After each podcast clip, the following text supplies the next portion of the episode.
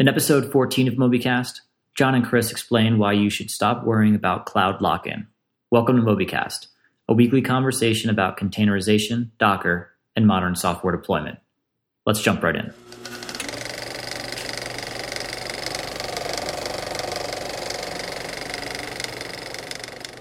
Welcome, Chris and Rich. It's another MobyCast. Hey. Hey, guys. Good to hear your voices. Um, so we've got a lot of talk, a lot to talk about this week. I wanted to cover a little bit that we left on the table last week, and um, also some new stuff. So we're going to skip with the fun part where we talked about what we did last, this week and just jump right in. Um, so last week we talked about serverless and we mostly spent our time talking about Lambda. And then after after we finished recording, I was like, "Hey, Chris, I don't really know anything about Fargate, but it sounded really exciting." Um, so, Chris, so let me just say that to you again, but this time on air. Chris, I don't really know anything about Fargate, but it sounds exciting. Are we going to start using that? Hmm, that's a that's an interesting question, John. I haven't heard that one before.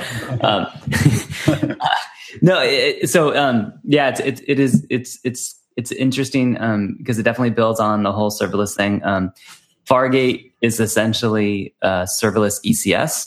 So currently, with um, ECS is the orchestration platform uh, offered by Amazon for running your Docker containers um, on a on a on a cluster of, of EC2 nodes.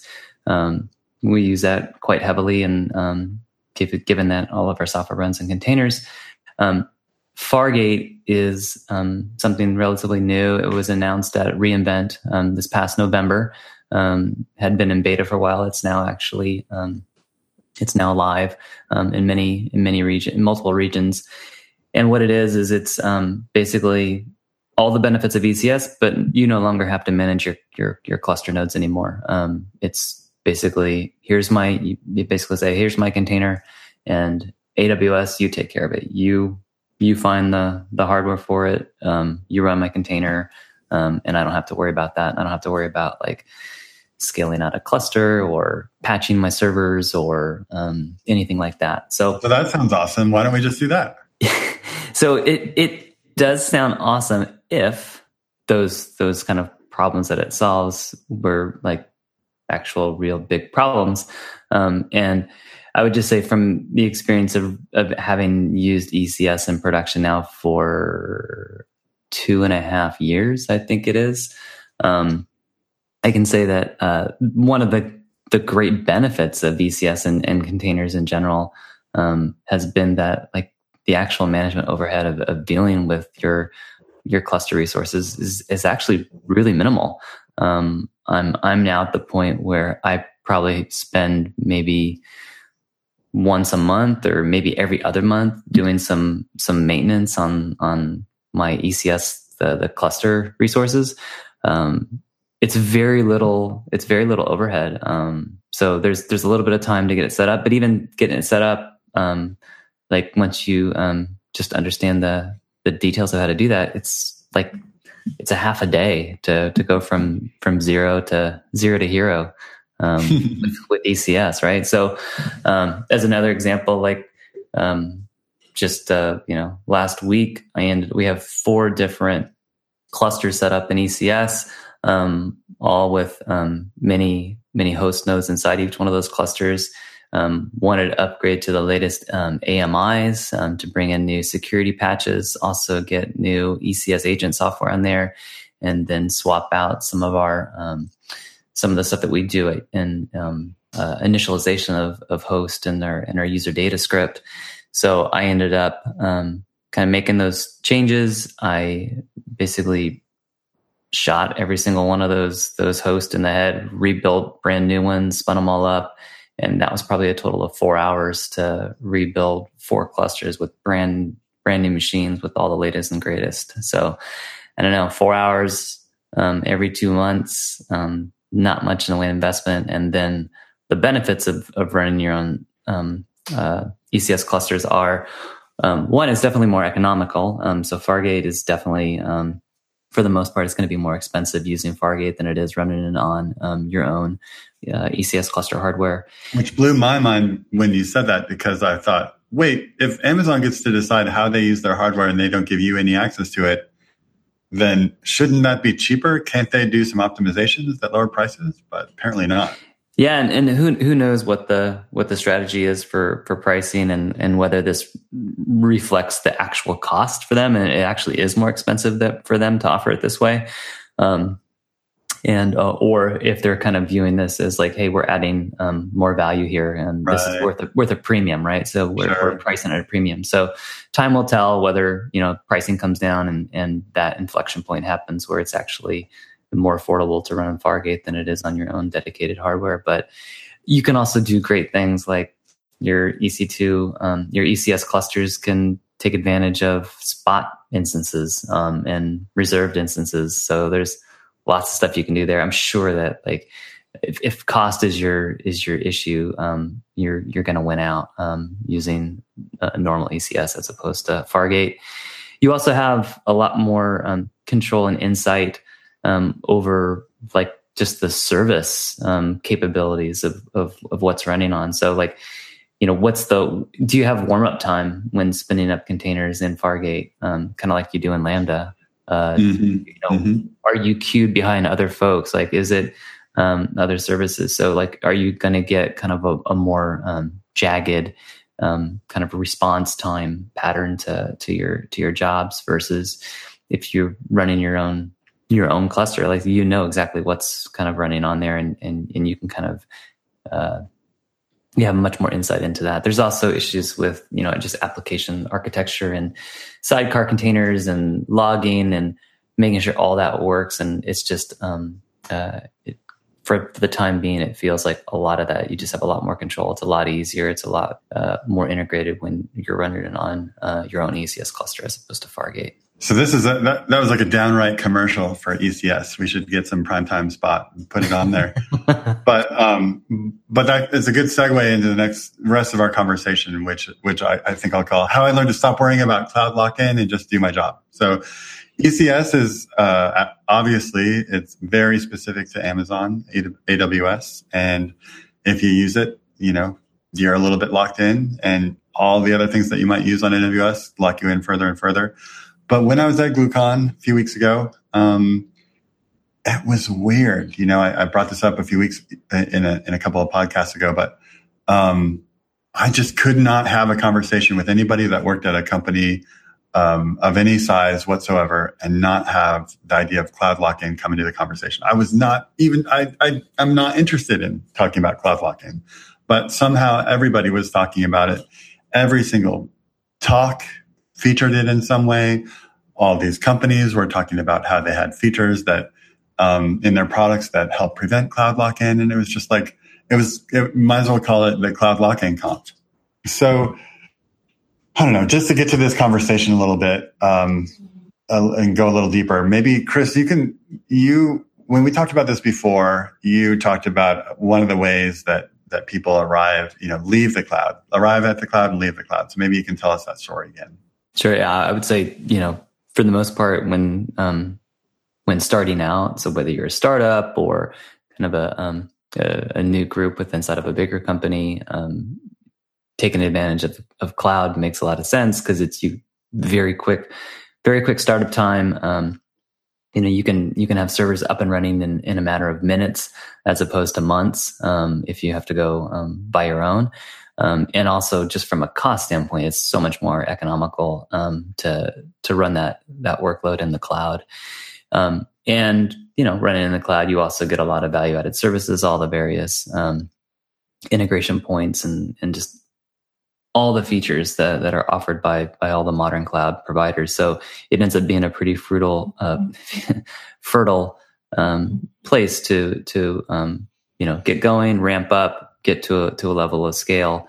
Um, and I think for a lot of folks, like they never get beyond, like they never get to the point where it's like um, they've grown, they've been so successful, they've grown so much where it now makes sense for them to think about getting off the cloud because because there is an inflection point. At some point, you scale up enough, you're using enough resources in the cloud where you're now overpaying, and it's going to be much cheaper for you to actually to run it yourself, to go buy those servers and to have your own data center and to, to run it on prem. Mm-hmm. Um, so that that that that's that inflection point. So if you get if you do get successful enough, if you're running you know enough requests through your system, you have a you know have a high enough load to justify it. Um, then that's when you take that hard look at it and say, you know what, it's time to have our migration strategy to start moving this off of the cloud and onto our own on-prem uh, data center. But again, like we talked about before, like if you're at that point, like, like I mean, you, you're so successful, the capital is there, like you're, and the financial incentive is there that you'll do it, right? It's hard work. Mm-hmm. It's going to be, you know, and it's going to take a while, but like the financial incentive is there, the capital's there, you're going to do it. Um, so don't worry about lock in from the get go because it just complicates everything. And chances are it's never, it's not going to be an issue for you. And if it is, then that's a, that's actually a great thing. And you should be right. really happy about it. Right. And from that perspective, you know, cloud lock in doesn't really matter because, um, no matter which cloud you might have chosen, getting off the cloud, there, there's no, there's no, um, AWS on prem or Google Cloud on prem or Azure on prem. On-prem, Like you literally have to decouple yourself from whichever cloud you chose. So, um, yeah, you, have got to do that work no matter what. No amount, no strategy of, of putting yourself on both Google and AWS would have helped you. Yes, correct. Yeah, correct. There, there, there, there's a little bit of blending there where, um, like AWS does have some stuff where like you can actually run their software on prem, but it, sure. it, always requires that tie in. Like you're you're still at the end of the day, you're you're giving money to AWS, and mm-hmm. so to actually be fully divested from that, and yeah, obviously there's there's the you have to come up with that yourself. And so then there's another path. So that Chris just talked about the path where uh, you're maybe a startup or you're a young company and, and you start in the cloud. And then there's this other path that I was seeing quite a bit at GlueCon which is you know, lots of telecommunications companies, cable companies, healthcare companies, big companies, big, big, you know, kind of monopolistic almost types of companies where they've been on prem forever. And then they started to get really awful at it. Like now it takes weeks to rec- requisition a new server, putting up in a new, a new environment is just like a headache involving 15 layers of management. Um, they just can't get anything done. And so they see the cloud as a way to get back to some level of agility. Um, and I think this this does tend to affect a certain kind of company that maybe is not facing very much competition in their market, and they are able to to get to this point without getting crushed by competitors that are more nimble and agile. Um, but you know these companies, uh, they might be CenturyLink type companies or charter communications type companies, they now they want to get on the cloud and management all up and down the line is saying, well, make sure we don't get locked in. We don't want to have that happen to us again. And I wasn't sure they, they, you know, a lot of people had talked about being burned before. I, I, I should have dug more in, it, it, was just kind of a matter of me not even being that interested in cloud lock-in and, and kind of realizing later that every conversation had involved it. Um, I don't know how they actually got burned before. Like you're still here, you're making a lot of money. Um, how is it that you were burned from some kind of lock in in the past? Do you have any guesses of what that might have been, Chris? I mean, I'm just speculating at this point. You you will be too.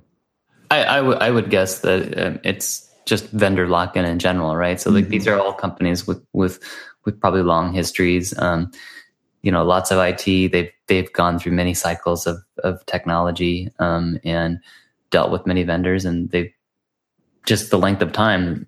Absolutely, they've they've worked with vendors before that then go belly up, right? And then right. they they have to scramble. So um, it's this is very much a, a, a, strategy for for for reducing risk, right? sure. Don't you know don't have a single dependency, have backups, um, and you know multiple multiple vendors providing that that that particular functionality that you need um, so that if one does go away or if one does you know raise prices um, to a level that you're not comfortable with then then you have options. So I, I think probably that's where that's coming from. Right i think you're right. So let's crush that notion. Hey this is rich. You might recognize me as the guy who introduces the show but is pretty much silent during the meat of the podcast. The truth is these topics are oftentimes incredibly complex and i'm just too inexperienced to provide much value. What you might not know is that John and Chris created the training product to help developers of all skill sets get caught up to speed on AWS and Docker. If you're like me and feel underwater in these conversations, head on over to prodockertraining.com and get on the mailing list for the inaugural course.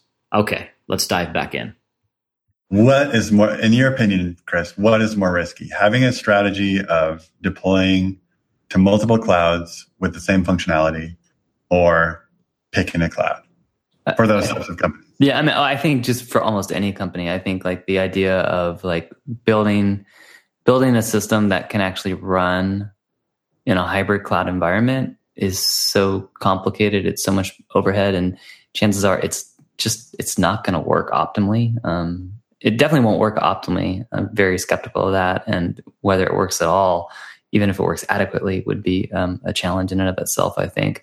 Um, so I, I, would say there's yeah there's there's there's probably a lot of risk there as opposed to you know just forget about like th- these companies are so big that I think that the so the two concerns might be okay pricing is going to be um, so unfavorable that like it it, it feels like robbery, um, or they're just not going to be available anymore. They're they're going to go out of business, and so I think you just have to you know, look at your your cloud provider and really ask yourself like how likely is that going to happen? So, um, Amazon as a company, they don't make much money, right? Like they they've definitely prioritized on on growing their market, um, and I, I mean they're going to make money based upon volume. So their idea is is is land and expand.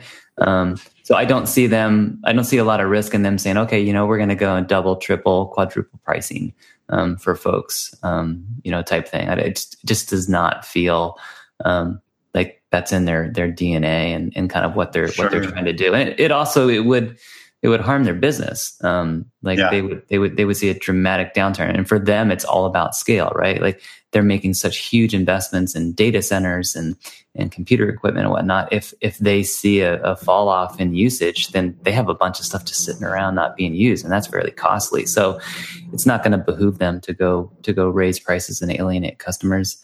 Um, and then for them, like going out of business, like like really, again, like ask yourself, like how likely is that to happen? If if AWS went out of business, forget it. Like our our economy has just collapsed. Like mm-hmm. there's much bigger problems than your company, right? At that right. point, right? I mean, it, it literally like it's that would be like, I mean, just think about that. Like if AWS went away, like what would happen? Like it would be like the equivalent of like just setting off a bomb, um, you know, in a in a, in a major financial center or something like that. Yeah. And just to pick on one thing that you talked about there a minute ago, you said, um, you know, it can't run optimally. So I just started to imagine what might you try to architect that's multi-cloud that, that runs across clouds. So the first thing that came to my mind was, well, maybe you have some microservices and they're in Node.js and you, and you put them on Kubernetes clusters and you've got a Kubernetes clusters over, cluster over in Google Cloud and another one in, in AWS. And then the first thing that came to my mind is, well, where's the database? If you're going to have a persistent store, is that going to be on the AWS side or is it going to be on the Google side? Um, whichever it's on, the other one is not going to be able, you know, is going to suffer from some latency issues. So that that was one thought that occurred to me, and then and then the other thought that occurred to me was, okay, well, so let's say you know we just we say each microservice has to live in its own cloud. So, but we're going to we're going to sprinkle our microservices around. So these two microservices will be on Google and these two microservices will be on AWS. Um, again, if those if those microservices need to talk to each other, there could be some weirdness and, and latency issues, and you won't get to take advantage of certain security things that you get, like VPCs and, and things like that. Um, but also, uh, now you just have to have teams that are that are knowledgeable about both. I mean, it, at one level, it may seem like it's just compute and it's just, um, you know, DNS and load balancing. But each one of those clouds, even if you're using Terraform, um, you have to know that, you know, you have to know something about the API, something about how to navigate the, the management console, something about, something about specifically how it works and how monitoring works and everything. Like you just, you've just more, you know, more than doubled the, the requirements on your staff in terms of what they need to understand in terms of how their infrastructure runs. Absolutely, absolutely. Like you touch, I mean, there's just multiple facets there of like the complexity of saying I want to run in a hybrid cloud environment. So it's application architecture is big. It becomes a big issue. Like how do I do that um, for some of the, the exact same scenarios you just talked about? There is the just the operational ability of it. Like monitoring is going to be different in in Azure than it's going to be in um, AWS, right? So sure. you have to kind of build that abstraction on top of that to, to give you that insight um, as a whole. And then you have all these cloud providers, like totally different, right? Like I'm seven plus years of AWS experience and I'm still trying to keep up and learn about AWS. Like throw Azure on that and throw Google, Google Cloud on that. And it's like, whoa, that's a lot, right? Like you, you need to hire more people. So, right, um, right it's it's in all in the name of saying like i'm not going to be locked into a cloud provider. That's when you have to kind of take a step back and say it's what, what's the what's the what's the worst evil here? You know? Mm-hmm. yeah. And now having said all this and having made a strong case i think that we shouldn't be worried about cloud lock-in there is a reality that people are and and as as fascinating as we might be and, and as per, as persuasive as we might try to be we can't convince them to not worry about this. So um, and companies are are putting it, you know, at the top of the list of things that they're concerned about. Um, so I think that just just realizing that this is happening and realizing that this is a hot topic is kind of important, and and I think it'll have an interesting effect on the market. You know, my my opinion is that this will have a, a commoditizing effect on the market, and I think we're already seeing it today. It'll make APIs more standard across clouds. It'll make the names of things and the hierarchies of, of features more standard. So it could have overall benefits to everyone, uh, this market pressure. Your thoughts, Chris? Maybe, although I, you know, in, in this landscape with AWS being the clear leader um, and know that they know that both Google and, and Microsoft are, you know, breathing down their neck. They want to try to get a market share on them. Um, I, I just don't see how like Amazon sees it to their advantage to kind of work together with those to facilitate that stuff. So I, I just see people like Amazon innovating faster and faster and the mm-hmm. others playing catch up. Right. And mm-hmm. so to then try to try to have kind of like industry standards for these things to interoperate, like it becomes, it becomes an intractable problem. Mm-hmm. mm-hmm. Yeah, that's also a good way of looking at it. So, yeah, we'll we'll have this conversation again a year from now and see what happened. Mm-hmm. I think I think that the, that that's probably good. I think we can wrap it up with that. I, I, maybe let me give you one more chance to to kind of put a cap on it, Chris. Yeah, I'd, I'd say um, you know maybe the takeaway is definitely um, I, my suggestion would be don't worry about uh, about cloud lock in. Um, it's when it becomes an issue, like it's you're going to have the resources to go deal with that. The other thing, like if if it really is like something that's that's concerning and you need it, um, just as part of an organizational buy off, I think maybe the the best approach that would be to use the proper level abstraction such that you can have a backup data center in a different cloud provider. So don't try to run it concurrently. Instead, just go build your application for one and have it hosted in one cloud provider. Know what things that are cloud specific that you are using, those are the things that you would then look at abstracting out um, so that if you did need to say, okay, I'm not using that cloud provider, I'm going to another one, you could do it. Um, but that would be again, like it's it's a lot of work. Um, but if if that's what you need from an organizational standpoint, then that would be the my suggestion for going about going about it. Great, yeah, great suggestion. And uh, thanks again. This has been a fun one. Thanks, Rich. Thanks, Chris. Thanks, guys. See ya later. Well, dear listener, you made it to the end. We appreciate your time and invite you to continue the conversation with us online. This episode, along with show notes and other valuable resources, is available at mobycast.fm forward slash one four. If you have any questions or additional insights, we encourage you to leave us a comment there. Thank you, and we'll see you again next week.